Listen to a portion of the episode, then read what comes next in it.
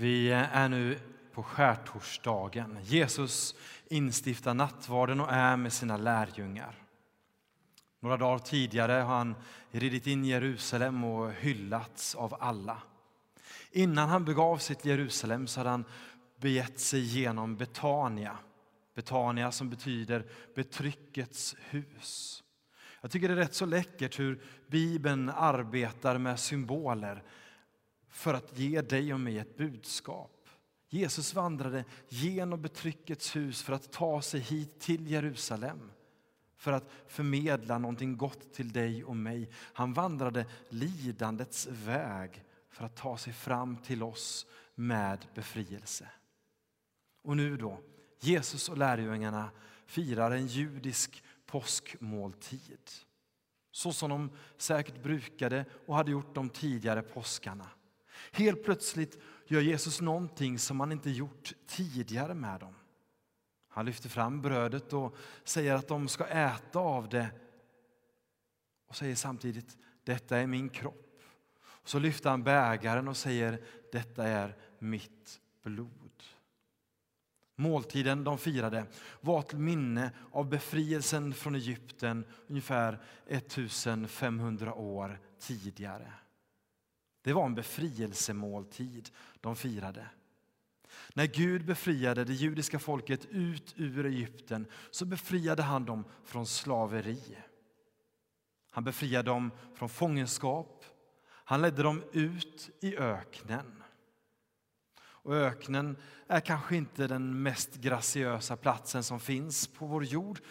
Men i denna öken så hjälpte Gud dem att bygga ett läger, en oas, en fristad, en plats som de kunde bo på och njuta av. Ett paradis mitt i ökenlandskapet. Och detta är vad hela påsken handlar om. Befrielse från fångenskap som du och jag sitter fast i. Och så får vi fira att Gud vill leda dig och mig ut till en plats där du och jag kan få ta emot ett paradis i våra liv även när det kan kännas som öken runt omkring oss. Du och jag kan få kontakt med Edens lustgård, det paradisiska även när vi befinner oss i vårt livs öken och i tillvarons. Så detta är vad som händer på skärtorsdagen. De firar måltiden och tar sig tillbaka till påskens befrielse och samtidigt gör Jesus något nytt. Han visar att han är centrum för denna befrielse. Att han är den här befrielsens ursprung. Att befrielsen från slaveri för dig och mig att vägen för dig och mig att finna det här paradiset mitt i öknen går genom Jesu gärning. Detta är vad Jesus presenterar när han säger detta är min kropp och detta är mitt blod. Vi befrias från slaveriet och får vandra med kontakt till paradiset samtidigt som vi har blicken fäst mot den utlovade eviga framtiden. Allt detta har kyrkan fortsatt att fira och påminnits om när vi firat nattvardens måltid, vilket vi ska göra även ikväll. Befrielse och närvaro. Om en utomjording hade kommit till dig och mig och sett en av våra sedlar så hade den utomjordingen säkert tänkt, vad är detta för meningslös papperslapp? Vad duger den till annat än att elda upp? Du och jag hade säkert skrikit av fasa om vi hade sett den här utomjordingen vara på väg att elda upp en tusenlapp. Och så hade vi ropat till utomjordingen och sagt, hallå! Det inneboende värdet är så mycket större än det du först ser på utsidan.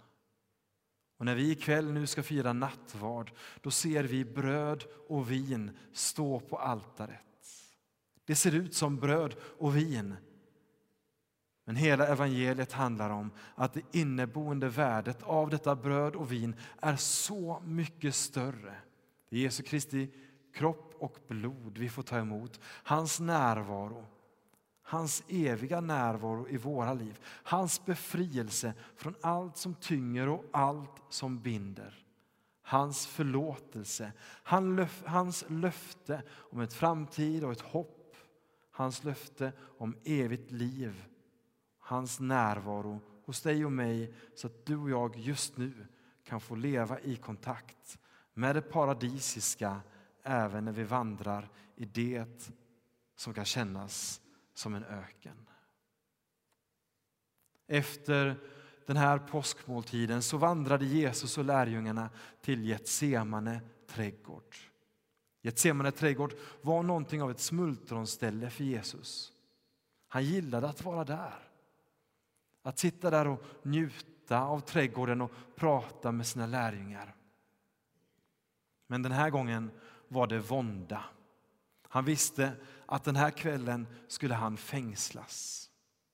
I ett Getsemane trädgård där växte det en mängd olivträd. Och ordet Getsemane betyder faktiskt olivpress. När man skördar olivfrukten så brukar man använda sig av tre olika pressar. Nu ska vi se om jag minns det från huvudet här. Jag inser att jag missade skriva ner den detaljen. Första pressen var den finaste oljan. Den oljan gick till templet. Andra pressen det var matlagningsoljan. Den använde man hemma. Tredje pressen det var restprodukterna. Då kramade man ut det sista av olivfrukterna. Det gick till att göra tvål och andra rengöringsprodukter. Då hade man kramat ut det sista. Så gjorde man med de skördade olivfrukterna. Och nu då, den här kvällen, då är Jesus i ett semane trädgård som betyder olivpress. Jesus är pressad själv till det yttersta. Och är det någon som minns hur många gånger Jesus bad i trädgården denna kväll? Tre gånger. Lika många gånger som han pressade olivfrukten för att pressa det yttersta och krama ut det sista. Lika många gånger ber Jesus i den här trädgården om att få slippa lidandet. Det beskrivs att han svettas och han våndas. Men han säger också slutligen Fader, ske inte min vilja utan ske din. Och så avslutas stunden med att soldaterna kommer för att hämta Jesus, för att Guds vilja ska ske genom honom. När Jesus ber om att han ska befrias från detta lidande så visar han att han bar en sann mänsklig vilja. En sån vilja som du och jag bär på, en vilja om att slippa lidandet. Och samtidigt bad han också Gud, ske din vilja. Han visar att han går ett steg längre än dig och mig. Ett steg längre än den rent mänskliga viljan. Att han sträcker sig bortom det jordiska och förenas med Gud, Fadern, i den gudomliga viljan. Låt det ske som du vill. En vilja som ligger bortanför denna världen. Och tack vare den lydnaden så finns nu befrielse från slaveriet för dig och mig. Och när vi nu firar påsk så får vi tänka på hur Gud befriade det judiska folket. Men inte bara det, vi får också minnas hur Jesus instiftade nattvardens måltid, befrielsens måltid. En måltid för dig och mig att ta emot idag samtidigt som vi funderar på vilket slaveri sitter jag fast under? Vad behöver jag bli befriad ifrån?